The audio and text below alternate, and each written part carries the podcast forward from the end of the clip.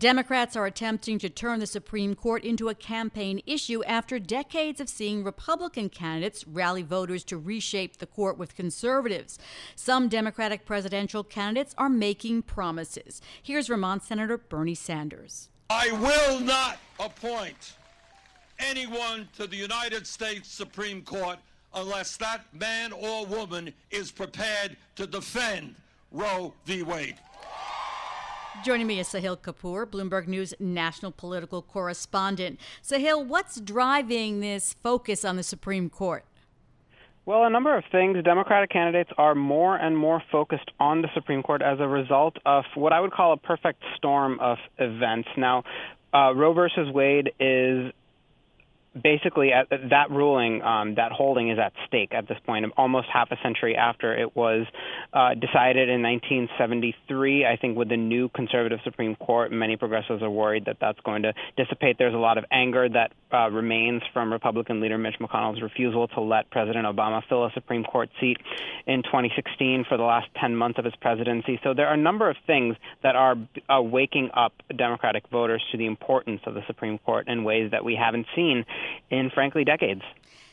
You mentioned Senator Mitch McConnell, who helped transform the Supreme Court uh, with President Trump. But with a Senate, if the Senate is still controlled by McConnell, how can a Democratic president get liberal justices on the court when he might do the same thing again?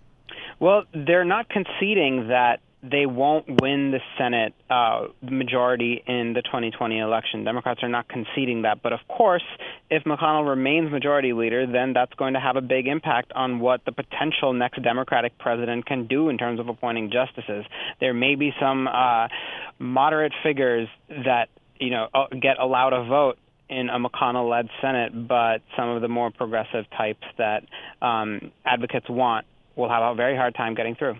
Are any of the candidates going as far as to support packing the court, which you know, adding new ju- adding a number of justices or limiting the terms of the justices? Yes, well, there are several candidates who have expressed openness to that idea. Most recently, Senator Kamala Harris of California, who is uh, one of the one of the high polling contenders in this massive field.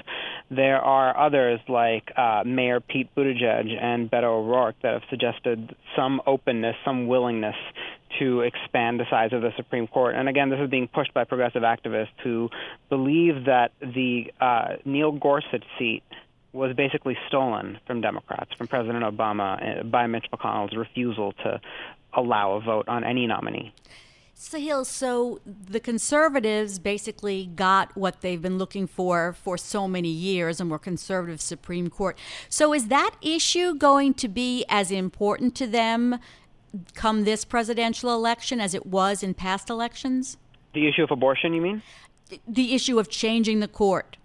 Ah, well, the anger is in, increasingly on uh, the left end of the spectrum more so than uh, the conservative end. I think ever since Roe, specifically since the 1980s, when uh, Republicans decided to, you know, reach out to evangelicals with with a very anti-abortion platform, um, conservatives have been more attuned to the Supreme Court and the importance of it at the ballot box. That may be changing. I stress may be changing. We don't know yet, but we are seeing signs that Democrats are more attuned to the importance of the importance of the Supreme Court and the courts at large this election than uh, any other election probably in, uh, in any of our lifetimes. It's true. I don't I don't remember the last time a, a, Democratic presidential candidate really stressed the court. Now, Republicans, as you write, also use the courts to motivate voters in Senate races. Explain what they're doing there. Well, they draw a line, as one uh, source put it to me, between electing Republican senators and electing Republican or uh, appointing Republican appointed judges you know, they make the accurate point that if you want conservative judges uh, up and down the judiciary, you need a uh, Republican-led Senate. And they're correct about that. And this is a level of, uh, you know, communication to voters that Democrats don't really engage in. Democrats, for the most part, as you kind of alluded to, you know, have talked about the courts as much more of an apolitical institution than, than uh, Republicans have.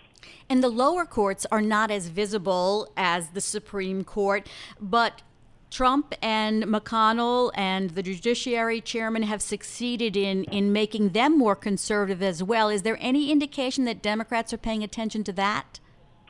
There is a lot of indication of that. I mean, starting with the two Supreme Court justices that President Trump has appointed, um, there are 105 other federal judges that this president and Republican led Senate have installed just in uh, uh, you know two and a half years of his presidency. It's an extraordinary pace.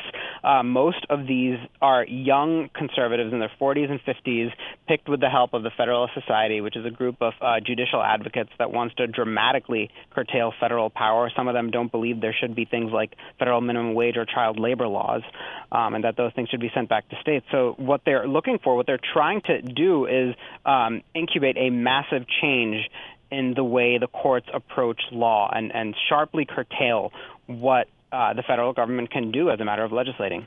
Yeah, they're close to flipping some circuits. So, um, Sahil, the Supreme Court could rule on some really controversial cases this upcoming term, right in the middle of presidential electioning, electioneering.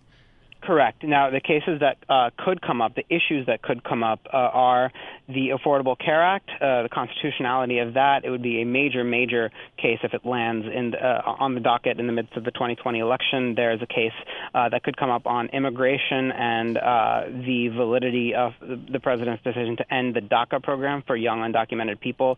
Um, also, a case on LGBT rights that could make it up there. Potentially, a case on gun rights, even. So, as one Democrat Democratic activist put it to me, next year is going to be an apocalyptic term at the oh, Supreme that, Court. That is a little bit scary. Thank you so much, Sahil. That's Sahil Kapur, Bloomberg News national political correspondent.